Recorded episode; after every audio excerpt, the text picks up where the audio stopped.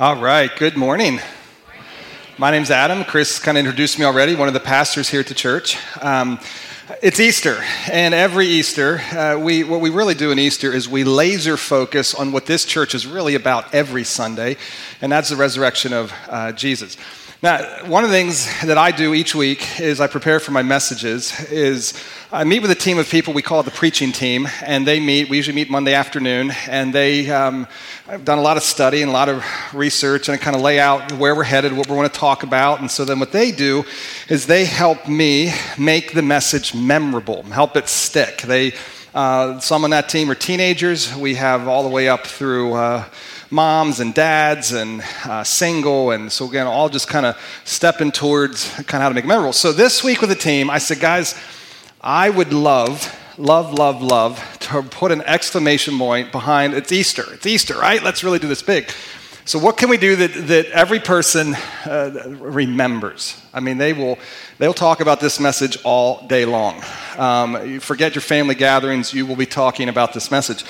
So that's what I'm kind of going for. I'm kind of looking for the big dramatic thing. And so they had this idea that I, I resonated with. So here it is. Ready? One very simple, clear message today. You know what it is? Spoiler alert Jesus has risen. Amen. Right? So we worked hard on this. I worked hard in crafting that message to say it, and I'm like, there it is. I'm done. I know. I'm a terrible actor, terrible comedian. I'm not done. April Fools, right? Some of you are going, oh yes, we're out of here. Oh, I, know. Some of you, some of you really got excited there. Others of you are like, ah. Now here's the deal. Um, April Fools, right? Today's April, April 1st, April Fool's joke. Have some. I hope you have some fun with your kids. Uh, really, I saw a really cool one. Wrap grapes up in those, you know, those little like um, Butterfinger eggs you can buy unwrap that real carefully, stick a grape in there and rewrap it. Kids will love it. Um, Google it. There's a lot of good stuff out there. Have some fun today. Uh, with that said, so um, as I as I kind of throw that joke out and say, well, I, am going to leave, you guys kind of expect more, and so I want to kind of build on that and say, what? Why do you expect more from me from this time? Why are you here? Let's ask it that way. Why did you come to church today? Honest question, fair question, no right or wrongs.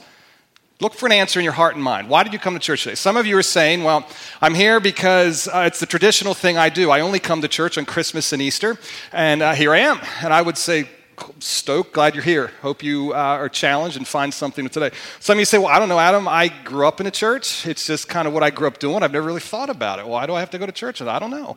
Uh, some of you are saying, well, I'm here because mom or dad made me. If mom and dad didn't make me, I wouldn't be here. Some of you are here saying, because I'm here to honor my wife, or I'm here to honor my husband, or um, I'm here to, I'm not sure the reason that you're here. Why are you here? So you're saying, I'm here because I love God, and I love his people, and I want to hang with them. As you think about the question why you're here, there's a lot of answers to that, but one of the things that I've observed when people answer that question, at some level, your answer will revolve at some piece of, you know why I'm here? Because I want a relationship with God.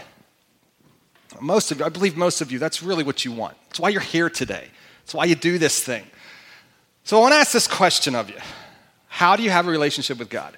It's an elementary question, it's a basic question, but it's a question a lot of us, I think, avoid. A lot of us don't always step in and really wrestle with the answer. So, how do you have, how do you, you personally, have a relationship with God? Again, look for some answers, find some. And I think what you'll, what you'll often hear is first of all, you say, Well, Adam, that's why I'm here. I'm coming to church. Uh, and that's a lot of where our, question, our answers to that question revolve. They kind of revolve around, Well, I have a relationship with God. You know how I have a relationship with God? I read my Bible.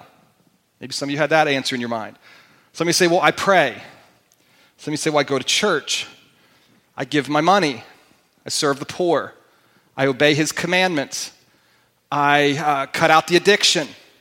I, and, and, and so we begin to give these answers that are very um, sacrifice oriented, obedience oriented. I'm doing my duty, I'm doing my responsibility. But let's push it beyond God. Let's talk about general relationships. How do you have a relationship, a good, strong, healthy relationship with the person sitting beside you? Go ahead and look at them. You probably came with them, right? Go and take a look. Some of you didn't. Say hi to them, wave, smile. If you're related, give a kiss. Some of you are like, oh, no, no, no, no. Do not touch me. um, I see some kids going like this to their mom and dad, like, uh uh-uh, uh, that's off limits. Uh, but how do you have a relationship with the people around you? How do you do it? Do you give the answers like you give with God? I mean, some of you say, I would say, well, no, uh, we don't. Uh, if we're going to really strengthen that relationship, if I'm going to focus on that, it's not built on the sacrifices that I make for that person. Do you know what relationships are built upon? You take this one word out, your relationship's dead. What is the relationship built upon? One word. Someone said it trust. If you eliminate this word, you've eliminated the relationship. Where this word is lacking, your relationship will lack and struggle. So this is how you have human relationships. Was this is, is this is I would also suggest how you have a relationship with God. Let me illustrate it this way, uh, from a human perspective. This I'll illustrate with a conversation between spouses, probably as old as time. Uh, it's, I'll think back to the first time I really remember this conversation in our marriage. We were in Mifflin County, Pennsylvania. We lived in this cute little Cape Cod. Um, you know, the Cape Cods, they've, they've got kind of that center staircase, and ours had the same thing the center staircase that comes down. And right off that center staircase was the living room, and right through the living room is the kind of wrapping around is the dining room, and you wrap around behind that. And then there's an alley. We had an alley kitchen that ran across and went out towards the garage in the back. Now, this particular morning, I was up early and I was doing um, the dishes and I did some laundry and I'd cleaned the house. And I'm back there at this, the point that Tanya, my wife, gets up. I hear her feet coming down the steps and I'm back there wrapping up. We had this portable dishwasher. It was an old house, so we didn't have a built in dishwasher. It was an alley kitchen, so there was no room for one. So we had this rollaway thing that we hooked the hose up to the sink. And so I'm emptying this thing and Tanya gets up. Now, the night before, Tanya and I had what I would call some intense fellowship. You know what I mean? Another word for we had a fight. And so she's coming down and comes around the corner. Now, Tanya was thankful that I'm doing the dishes. Um, she wasn't going to, uh, you know, turn that down. She was thankful that I did the laundry. But ultimately, when Tanya begins the conversation, I remembered something kind of going like this Sweetie, you're missing what I said last night. What I really want is you. Have you ever been there, husband? Wives? Wife's wife. Relationships are not built upon all the hard work and sacrifices that you make for the other person. Now, that's important, and you want to serve your spouse, but a relationship is built on one simple word, and that's called trust. Now, where trust breaks down, the relationship breaks down. We are created to be close. Trust brings us close. Closer is better. Now, think about your relationship with God. It is no different. And some of you know this. Some of you have been around church a while, right? So, so um, trust the Lord with all your heart, lean not on your own understanding. Have faith. And some of you know the Christian faith is built on just that faith in God. Another word for trust. I trust Him. Let me pose it another way Does God trust you? Does God trust you? You say, okay, I can trust God, and that's okay, but a strong relationship, out of you say is built on trust. Does God trust you? I want to wrestle with this throughout this message. I want to really kick this around. See, God, for some of us, He is, he is distant and mysterious. Even for those of you who've been a Christ follower for, for years, God can still kind of hold this mystery. For some of you, God is uh, watches and judges. For some of you, God is severe, unattainable, unapproachable. For many of us, we have this sense of fear of this holy, magnificent, all powerful God. So I'm going to come, I'm going to offer my sacrifices to Him, but I'm going to stay at a distance. I'd ask the question Does God trust you? I would say it this way um, trust in God cannot grow when I'm unsure about the answer to that question, when I'm unsure about His feelings for me. Turn with me, if you will, to Matthew chapter 27. If you allow me, I want to push in on this, and hopefully by the end of this message, you can kind of begin to wrestle and see that God trusts you. He's asking you to trust him, but I believe he also trusts you. And, and the two put together make a strong relationship, which I think most of us want with our Creator. Matthew chapter 27, it's page 827, and the Bible's there in the seats in front of you. Matthew 27, we look at verse 45 as we're going to jump into this passage. This is in kind of the beginning of the Easter story. This would be happening on Good Friday, if you will. Uh, it's kind of how it's become the name. So it, uh, this is Jesus. He's been arrested, he's been falsely accused. He's kind of had this sham of a trial, this mock trial. Uh, he's been poorly treated, he's been ridiculed publicly and shamed, uh, and now he's hanging on a cross, where we're going to pick up in verse 45. It's at the end of his time on that cross. And it reads this way At noon, darkness fell across the whole land until three o'clock. I'm going to pause here. As you guys read this story, we, if you've been around church, you've heard this story multiple times. Try and put yourself there, try and put yourself in it. At noon, Yesterday at noon, I was outside. Uh, the sun was shining, it was bright. Imagine a sunny, bright day, and suddenly, whether there's an eclipse, whether somehow the sun goes dark, you're now in the middle, like you're groping around in the middle of the night. So suddenly, darkness falls across the whole land. It lasts for about three hours. At about three o'clock, verse 46 continues, about three o'clock, Jesus called out with a loud voice, Eli, Eli, lama sabachthani, which means, My God, my God, why have you abandoned me? He's quoting from Psalm 22, an early part of our scripture. He's quoting the Bible and he's crying out to God. And I want to, want to pause right here and put, really step into this and what Jesus must be feeling. So, Jesus, up to this point, so Jesus has lived 30 plus years on this earth. Three of his years were given to intense ministry to, to, to spread the message of, of God the Father in heaven, who Jesus has come to fully represent, to, to make peace with his people. He's come to the end of those years and, in, and he's, he's arrested, he's tried, He's had, in that, in that it's, a, it's been a sham of a trial. He's had his beard pulled out. He's been spit upon. He's had, he's had a crown of thorns shoved down on his head. He's been sent out to be publicly flogged. He's publicly flogged right up to the point of the legal limit, and it all but leaves him dead. Some of you guys know this. If you try and put yourself, imagine a scene is, is every time that lash comes down, it's not just a leather belt or a leather whip. The, the ends of it, which have, would have shards of glass and stone woven into that leather, and each time it hits and pulls, it's pulling more flesh off of his back. And it's not just his back, it would be all the way up and down his legs and his backside, and it's hitting and it's lashing and it's ripping, and the blood is falling. And he then has people spitting upon him, laughing at him, jeering at him, and they put him out in front of everyone, and ultimately a criminal is chosen over him. His name is Barabbas, and they ultimately sentence Jesus to death. They put this big, heavy wooden uh, Roman cross on his shoulders and have him carry it out to the, a hill outside of the city. He can't make it. Some of you know the story. Someone picks, steps in for him the name of Joseph, and Joseph carries it the rest of the way. He gets out to this hill, and they ultimately stretch him down on that crossbeam, and they drive a railroad spike through his, through his wrist on both sides. They then put his feet on the beam, and then if you picture them lifting that cross up and dropping it in the hole as it lands, and the, the boom drops them in. And then the pain that I read and understand that the real pain isn't, it, it intensifies not just the pain of, of the nails, but it's the pain of the fact that he can't breathe.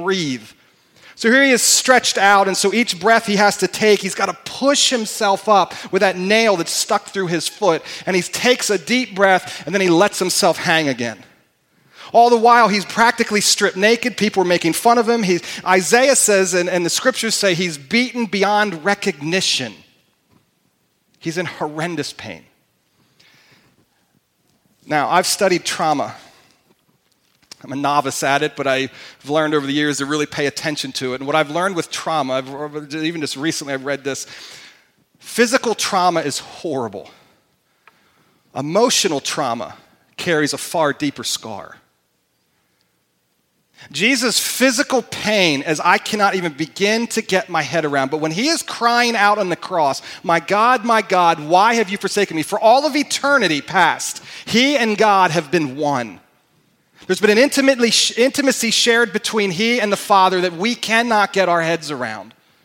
And in this moment, if you, the scriptures say that Jesus absorbed our sin, the sin came into his body, and Colossians says it was literally nailed to the cross. So if Jesus came to absorb our sin, the Father can't do anything but turn his back on him.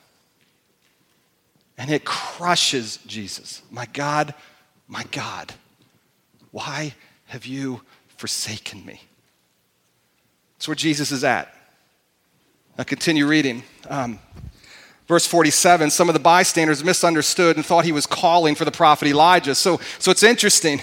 It's interesting. Jesus, I, we read these, my God, my God, but he, it's, it's such a labored, he's, he's pushing so hard to get it out because it's, you know, he's, he's got blood filling inside his lungs likely, he's, and he's just working so hard to, so, so it's labored and they, they have a hard time understanding, so they think he's calling for Elijah. So verse 48, one of them ran and filled a sponge with sour wine to help, in essence, to help kind of heighten his senses and help his throat with, with some moisture to, to be able to help him hear what he's saying, holding it up to him on a reed stick so he could drink. Verse 49 But the rest said, Wait, wait, let's see whether Elijah comes to save him. In other words, let's see if this guy's really who he says he is. Verse 50, then he shouted out again and he released his spirit. In other places in the, the other gospel writers say what was said here is, Father, into your hands I release my spirit. So it's so interesting to me. We're going to tie this all together, but so interesting. It's in one moment he's saying, God, you have forsaken me. And in a breath later, he's saying, God, I trust you. Verse 51 is crucial. Here's the heart of what we're going to look at this morning. Verse 51. At that moment, at that very moment, the curtain in the sanctuary of the temple was torn in two from top to bottom. The earth shook, rocks split apart, and tombs opened. We've got Night of the Living Dead, right here it is. The bodies of many godly men and women who had died were raised from the dead. They left the cemetery after Jesus' resurrection, went into the holy city of Jerusalem, and appeared to many people. So that all happens. So they kind of, I always chuckle, like they, they, they come alive, they're here in the graves, but they don't really present themselves until the third day after Jesus rises. Like, where, where, what were these guys doing for this? Like, so anyway, but this all happens. So I picture all this power, all this energy is just focused right on Jerusalem this to the point where it brings people alive. Now come back to verse 51. At that moment, the curtain in the sanctuary was torn. What does that mean? What does that mean? Well, I want to give you this morning, I want to talk about it in two ways. First, the, the real theological implication. So, the curtain in a Jewish religious system, how it happened, they had their temple, and the temple was broken up. So, you had the court of the Gentiles, it's kind of where you'd enter the temple. And then the temple was broken into all these sections. The inner, deepest, darkest, most sacred part of the temple was what was called the Holy of Holies. The Jewish people believed that in that place, in that area, was the very physical, earthly presence of, or not the physical, but the, the, phys, the uh, earthly presence of God, creator of heaven and earth. That's where his presence was. Now, if you read through the scriptures, you'll see over and over and over this picture in this story that no one can see God and live. No one can really look upon his glory. So here it is, it resides inside of this temple, and there's this big, thick, heavy curtain that comes between God's presence and his people. So the priest, enter the priest. The priest, what a priest is, a priest is what is referred to as a go between. In other words, a priest is here to represent the people to God. So what the priest does, does is they come before the Holy of Holies and they offer their sacrifices. So you would come to the priest, you would bring your dove, you would bring your cow, you would bring your lamb and goat. The priest would slaughter it, and then they would go and present, uh, say, hey, these people, God, we're here to represent the people and to cleanse them from their sins. One day out of the year, it was called the Day of Atonement, the priest not only entered and, and came to the Holy of Holies, they went inside the Holy of Holies to meet God, in essence, his presence face to face. The Day of Atonement. The Day of Atonement was when the people made atonement, made payment for their sin. So you would bring a lamb, and then, and you may have seen, if you've, if you've seen the movie The Son of God, or you've seen other depictions of this, what often happened is the priest, you would bring a lamb to the priest. The priest would then touch the lamb, and a lot of times the priest would like put their forehead to the lamb's forehead as a symbolic picture of I am passing my sin to this lamb. I am moving my brokenness into this lamb. And the priest would put him down and he'd hold the lamb and take a knife and then slit the lamb's throat and let the blood spill into a basin underneath. They would take that into the Holy of Holies on the day of atonement to say, We are making payment for the sins of the people. The Holy of Holies was so sacred that what would happen to the priest, they would tie a rope around the priest because if the priest wasn't quite ceremonially cleansed himself, he could be struck dead by God. So they would tie a rope around this priest, and then they would put bells and, on his tassels of his robe. So as he walked in, as long as he's moving, you're hearing the dingling of the bells. If the bells stop and they stop for a long period, it means the priest has dropped dead. So instead of anyone going in to rescue him and risk their own death, what did they do? They simply pulled the guy out and moved on with life. The Holy of Holies, the presence of God, the curtain that separates. So when it says, verse 51, at that moment, do you know what it's saying? At that moment, Jesus, it says in 1 Peter chapter 2, it tells us that Jesus absorbed our sins. So when he was on the cross, he became the payment he became the lamb. He became that sacrifice. He became the offering It was going to atone, it was going to pay for your sins. So that, that's once and done. It's over. It's all finished. So we do not need the Holy of Holies. It is now ripped, it is torn, and you now have access to God through the person of Jesus. You don't need to bring your lamb any longer. That's the theological implication. Powerful. But I want to push in even deeper because I think the scriptures do. I think the tearing of the curtain, I think what Jesus did is a beautiful picture of God's trust of you and of me. Think of the word trust. What does it mean? I want to borrow Brene Brown's. Um, I think she's got one of the best, uh, succinct, clear definitions of this word. Trust is choosing to risk making something you value vulnerable to another person's actions. So it's taking something that you possess of value and handing it over and being vulnerable and saying, I'm going to trust you to take what I value and honor it. It's kind of like when I was a senior in high school and uh, I looked, the prom was coming up, right? The prom, you know, we're, we're fast approaching that season for many of you. And um, I wanted to really impress the girl I was taking. So I knew, uh, at least I thought, I learned car, girls aren't always into cars like guys are, but I wanted to pick her up in this car that was just going to stun her. Uh, so I looked at my um, dad's boss. His name was Blair. He had a, it was like a $110,000 car. And I'm thinking, man, if I get my hands on that car. So I go to him and I said, Blair, um, I got this thing called the prom coming up. I got this girl that I'm really, you know, kind of like. And I, you know, he says, you want the car, don't you? I love the car. He says, here are the keys. That's trust. I don't know, was more trust in my father than me because he worked with, I don't know, but it was trust. I mean, what's an 18 year old kid doing with a $110,000 car, right? That's trust. Trust is saying, I, I'm going to take something I value and I'm going to make it vulnerable and give it to you. Is that not what Jesus, what God did with us with the person of Jesus? Did God not send Jesus? Think about Jesus, his, his the, the, way the scriptures write of him, my only begotten son. Have you ever heard that word? Uh, Jesus, who is, who is the perfect Son of God. Jesus, who out all eternity past was wrapped up as one, the Trinity, Father, Son, and Holy Spirit. Jesus, he places here on earth and says, I trust you. I trust you. Think about the curtain. I, think uh, 1 John chapter 4, verse 10, this is where we begin to push in relationships. So remember your answer for the relationship with God. A lot of times, how do you have a relationship with God? Well, I go to church, I do my stuff. Well, well, a lot of times when we answer that question, we talk about what we do. Jesus steps in and says, hey, this is real love, not that we loved God, but that he loved us and sent his son as a sacrifice to take away our sins. Now let's push in on the curtain. There's another wor- verse in the scriptures, 2 Corinthians chapter 4. Um, the whole section, if you're in our known reading plan, if not, I'd encourage you to grab one on the way out. It's out and to the right. We have scriptures that engage you throughout the week. Uh, there's some out there.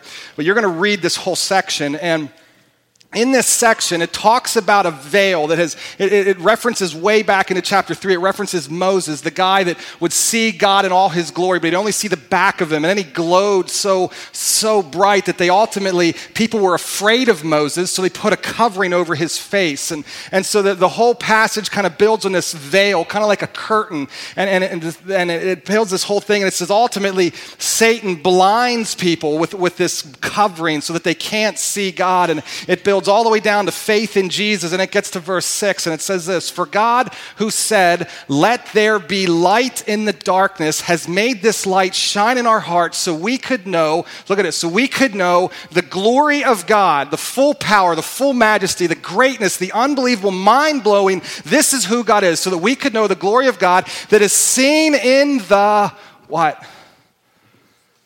Where's it seen? seen in the face of Jesus Christ.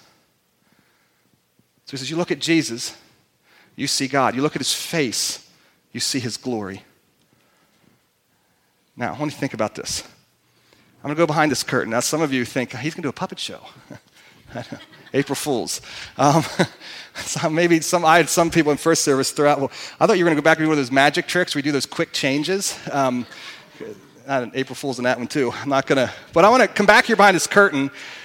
As I'm back here, think about communication.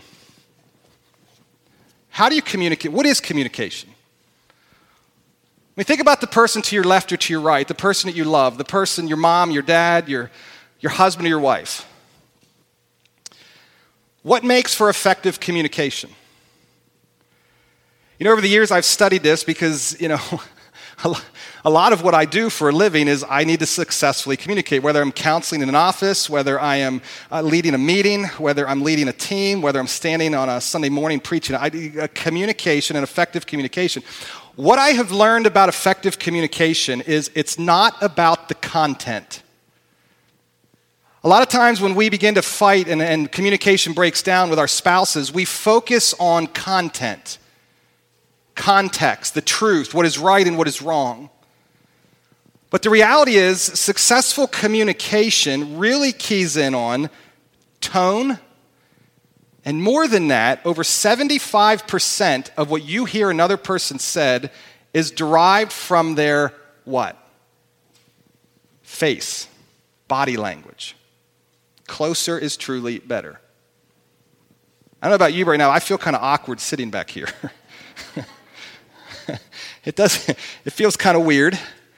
But picture a curtain between your loved one. Picture every communication that you have, every discussion you have. So, so your wife gets home at the end of the day, or your, or your husband walks in the door, and you begin to talk about your day. And picture sitting down behind a curtain. They on one side, you on the other. You can never see their face. You can never, you can never tell whether their brow is furrowing, whether they're, they have a, that half cocked smile, or, or whether their, their eyes are squinting and pulling in tighter, whether their, their, their jaw is setting. You, you miss all of that. All you get to do is report on the content. Yeah, honey, the kids really gave me a run for my money today. Yeah, you know, that that uh, my boss, yeah, oh, you wouldn't believe it. What a jerk. But here you are sitting behind a curtain. You picture the person on the other side that you loved, and, and it limits communication. God was no different. And so he says, Listen, I'm going to tear it. I'm going to tear it. And I'm going to welcome you to walk in and look at me in the face. All throughout the scriptures, this, is, this was like, whoa, you're going to be struck dead. And here God trusts us with his son. Theologically, yes, it's to clearly, that curtain is torn to say the payment has been made.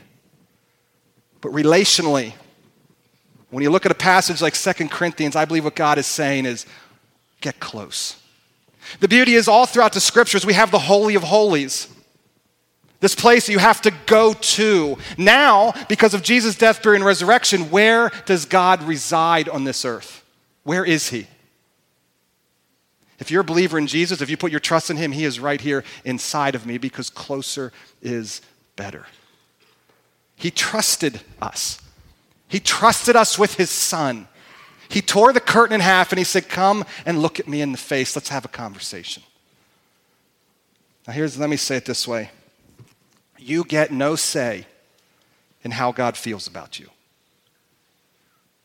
You get no say in how God feels about you. He is radically in love with you. He would go to all ends of the earth, including sending his most valued possession, if you will, his son, to this planet and say, Here he is. Do with him what you will. And ultimately, we're going to tear the curtain and we're going to walk hand in hand, face to face.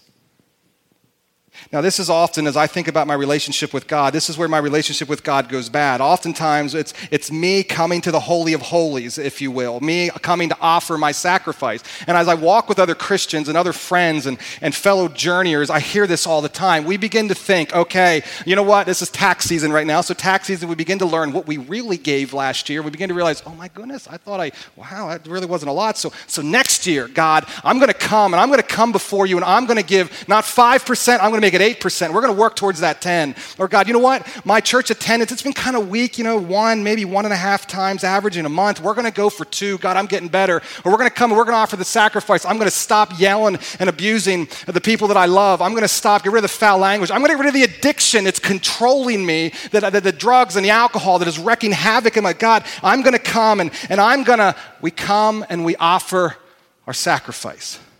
We're going to do better. Now, doing better is not bad, but a lot of times, with my, in my own spirit, I'm doing better. I'm hoping, I'm hoping against hope that when I do better, it will help God's feelings of me and it will increase his acceptance of me.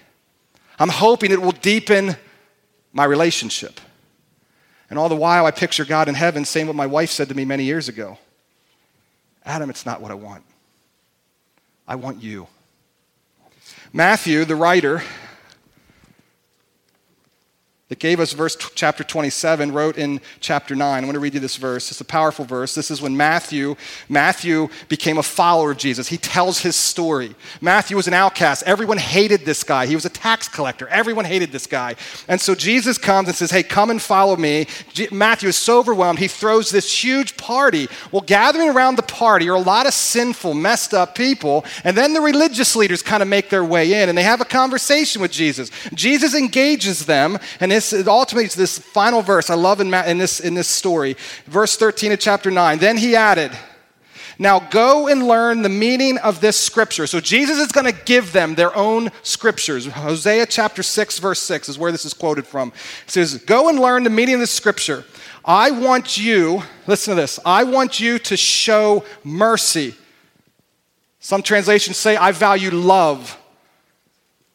I want you to show mercy, not offer sacrifices.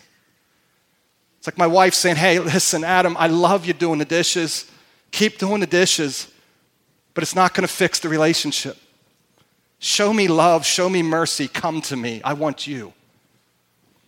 The very next line is, For I have come, Jesus says, For I have come to call not those who think they are righteous, but those who know, who know to a certainty that they are sinners. So it's why I've come is not for those of you who are coming to bring your sacrifices to make yourselves okay with me. I have come for those of you who know you can't make yourselves okay with me. And I want you to step in. The curtain has been torn. Come and look upon my face. I trust you. In 1970s, um, two women by the name of Pauline Rose Clance and Susan Imes uh, they were psychologists, sociologists. They discovered in their studies and their research, this was in the 1970s. This is, this is I think, this is, when you hear this, I'm like, man, they're describing today. They discovered in their research, they were studying, the studies that they found was specifically focused on women. Now, people have come along and, and replicated their studies and research, and I, it's broadened beyond women, but their original studies were simply looking at women. And here's what they discovered they discovered what they labeled the imposter phenom. It's the haunting belief that we are not as smart, as kind, as tough, as good, as successful, as happy, and fill in the blanks as we've made ourselves look or we've helped others to believe. In other words, we've walked out into life putting our best foot forward, posting on Instagram and Facebook and, and all over social media, showing everyone the best Adam, the best, the best you. We come to church putting on our Sunday best, and we, we come to work and we give it our all, and we put our best selves out there. And I'm not going to let you see me. I, that's too dangerous. I'm going to put, I want you to see the, the, the good me. And we, we work so hard, but what ends up happening, we, we deep down inside realize, I don't know if I'm really this smart. I don't know if my product that I've worked so hard to sell is really this good. I don't know if this corner office that I landed in is really where I belong. I'm not sure I'm really what everyone thinks that I am. Ironically, here's the crazy thing ironically, the better that I am at crafting this image, the more applause I get for it. Way to go. Way to work, way to nail it, way to, way, I get more money, I get more promotions, I get more sales, I get more love, I get more, I get more. Way to go. The more I win, yet the more isolated I become. The true me, the unloved self, I keep hidden. With this deep fear, I'm not really as smart, as kind, as good, as successful, as happy as what everyone really thinks I am. I think Jesus shows up and says, No, I've torn the curtain. Come, sit down with me. Look at me in the face. Be known. All of you, be known. And allow me to allow you to get to know me. If you walk away, I guess, with nothing else this morning, here's the one thing I'd say nothing we are to do for God is as important as what He has done for us. Christian obedience and Christian holiness is crucial. Yet, what I fear in my own life as a follower of Jesus now for 25 plus years, I fear that often my behavior and my relationship with God is focused on my behavior and what I do, and it needs to be an outgrowth of what He has done. So I'd say, don't move from that place. As you sit and you engage your Creator, as you sit and engage your Father in heaven, don't get up and move on until you feel your heart sing with what He has done for you. And I kind of close this thing down. You know, you use the word love. We use it a lot. Think of the last time you said love. Who'd you say it to? What'd you say it about? Maybe you said it, man, you got an Easter basket yesterday. I love this, Dad. Thanks so much. Maybe you talked about a phone you got, a new phone. Oh, my word, I love this new iPhone X. I mean, this thing's amazing. Maybe talk about a movie you saw. You went to see Black Panther maybe recently. You walked out and said, That was an, I love that movie. Maybe talk about your job. You love your job. You love your kids. You, you think about the way you use the word love. And a lot of times I find it interesting. Sometimes when we're using the word love, we're using the word love because of the value that it brings me. The shiny new toy, the impressive new job, the handsome young man or pretty lady that I have on my arm we say we love it, but really what we're saying is we are, we are really excited about what it does for me, the value that it brings me, the self worth that it gives me, the, the, the status that it, man, others will, that's, we use the word love at times, right? I think the love Jesus has in mind is a far different love. The love Jesus has in mind bestows value, doesn't take it. Jesus trusted us. He, he was not an insecure man looking for something from us. It's kind of like this bear. See this bear? I think I hear my daughter laughing because she knows this bear is ugly. I pulled this out of the attic this week, and they were like, What is that thing? My wife was like freaked out. She's like, I hate old stuffed animals. Get that? I mean, that thing needs to go. I mean, it's kind of, but, but this bear, you know what this bear is? I've had, I had this bear. I had probably had this bear far longer than I should have had this bear. I mean, he's lost an eyeball. There's fur that's been, uh, uh this kind of gross, but there's fur that's been sucked off of him. Uh, there's fur that's been rubbed off of him. Um, his, his music box hole is like completely ripped. There's like this funky screw on it now because you can't turn it, but here, he, he still does. Can't even turn that thing. Oh, isn't that. Now, this bear, this bear has no value. It's not shiny, it's not new, you don't look to it. But why did the four year old Adam Nagel cling to this bear? Who gave it its value? I gave it its value. I loved this bear. Now, you could argue this illustration could break down at some level, Adam. You needed an attachment figure, and all, yeah, yeah, yes, yes, all that's fine. But I loved this bear. I still, when I pulled this thing out of the attic, it brought all these warm, emotional, and you're thinking, Adam, you're sick, get that thing out. but I love the bear because I bestowed value on it. That's God's love for you. He's not looking to you because he's insecure to bring him value. He says, I'm going to love you and bring value to you. The curtain has been torn. God trusted you with his son. He wanted a relationship with you. Spend your days focusing on what he has done for you, and until your affections are engaged there, do not move. I just want to end.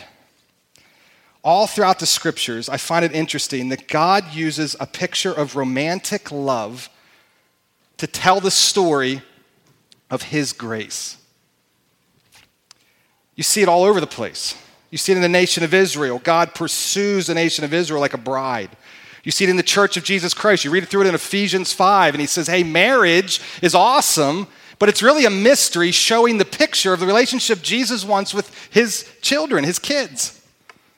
Marriage is all over. And the reason I think it is, I think because romantic love is the closest that any of us will ever get to experiencing pure grace. I'll end with this story and kind of tell it this way. Um, when I was, I was a young man in college, working at a, a children's camp, and I become smitten with this young lady named Tanya Brom. Now, if you listen to that name, Tanya Brom, what are her initials? TB. So I would come back at the end of my day, and, and so she's not fully aware yet that I'm like head over heels, and I'm like, I'm to marry this girl. I want to marry this girl. But you know, in that moment, there's all these fears. There's all these, I don't know, does she want to marry me? I've been rejected a lot in life. I've, I've sent the letter out many a times, check yes or no, and I've gotten a lot of no's back. I'm not quite sure this is, but I'm in love with this girl named Tanya Brom. So I'd come back at the end of the day, and there's this cabin full of junior high boys, and they're beginning to learn about my love of Tanya Brom. And so they would say to me every night before I go to bed, Adam, did you get your TB shot today? and I'd report to them all the interaction I had with Tanya Brom. They're usually at a distance. Every now and then it'd be up close. She had no idea. Well, the summer comes to an end and we have this banquet and I uh, decided to risk. I'd already been risking and putting myself out there more. I, have shared a story with you guys before. When I first asked her out, I sat on a golf cart, and she was she was probably as me to the doors back there, and I'm on the golf cart with all these junior high boys to give me strength and support. And I holler all the way out across to her, "Hey, what are you doing on Friday night?" And she's like, "I don't know. I had to do my laundry." And I'm thinking, "Oh shoot!" And she's you know Tanya, she loves to have fun. So so I've already gone to put myself out there. Well, I begun at the end of the summer. I'm thinking, you know what? I need to let her know about my past, the sexual brokenness that's been in my past. And I need to, before we would really pursue this, before we'd really step in, she needs to know, was my conviction. Before she gets wrapped up with me, then it's hard to say no to someone. If she's got convictions that she's going to marry someone that doesn't have the past I do, and she, then she needs to know now. So we have this, this banquet. The, the night is perfect. The night is amazing. The, the stars are out in the Adirondack Mountains. I mean, you can picture, there, if you've ever in the Adirondack Mountains, there's no city lights, and it's a gorgeous, gorgeous evening. And here her and I sit out in the middle of campus on the Adirondack chairs. And I look at her and I tell her my story. I was filled with tears and brokenness and crying, and I don't remember all she said back to me. All I remember is going to bed that night when I got asked, Did you get your TB shot today? I went to bed that night thinking someone at last feels that I, me, Adam Nagel, just might be the most desirable, the most attractive, the most companionable creature on the planet. Someone just might lie awake thinking about me. I think that's why Jesus and God, all throughout the scriptures, use romantic love to paint the picture of his grace. He trusted you, he's for you. He stepped into this world in the form of a man to be with you because closer is better. He hung on a cross, he took your sins into his body, a body that was brutalized and beaten.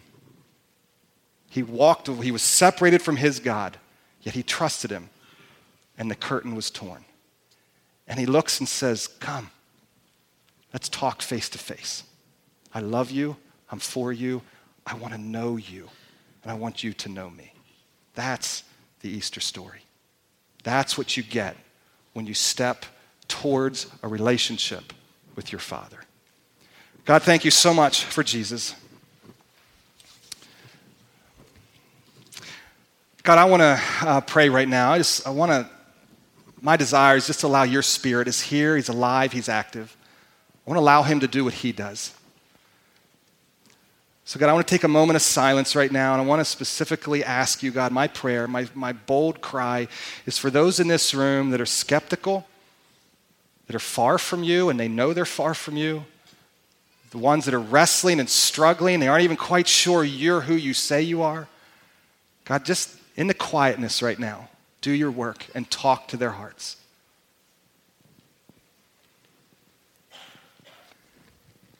God, there's another group of people sitting here. They walked in, they know you exist. They made me relationship with you. God, I'm just going to the same prayer. God, in the quietness, talk to them uniquely where they're at, where they're sitting, what they've been struggling, where they've been hurting. God, speak to them right now.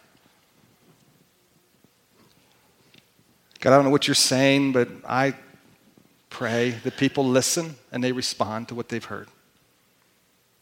God, maybe it's someone who's far from you who you've called them home. You've called them to admit their sin and put their trust in you so they can be your child. God, for those that, have, that are walking with you and in relationship and are your kids, I don't know, God, I don't know what you said to them, but God, I just close right now, close this service as we move to this final song. Drive it into our heart deep that that curtain has been torn, the veil has been ripped. You've come and you've said, Closer is better. I trust you. God, help us to, to trust in response. Help our hearts to be gripped with the experience of grace and love and the fact that you loved us first. God, and deepen our relationship with you. It's in Jesus' name we pray. Amen.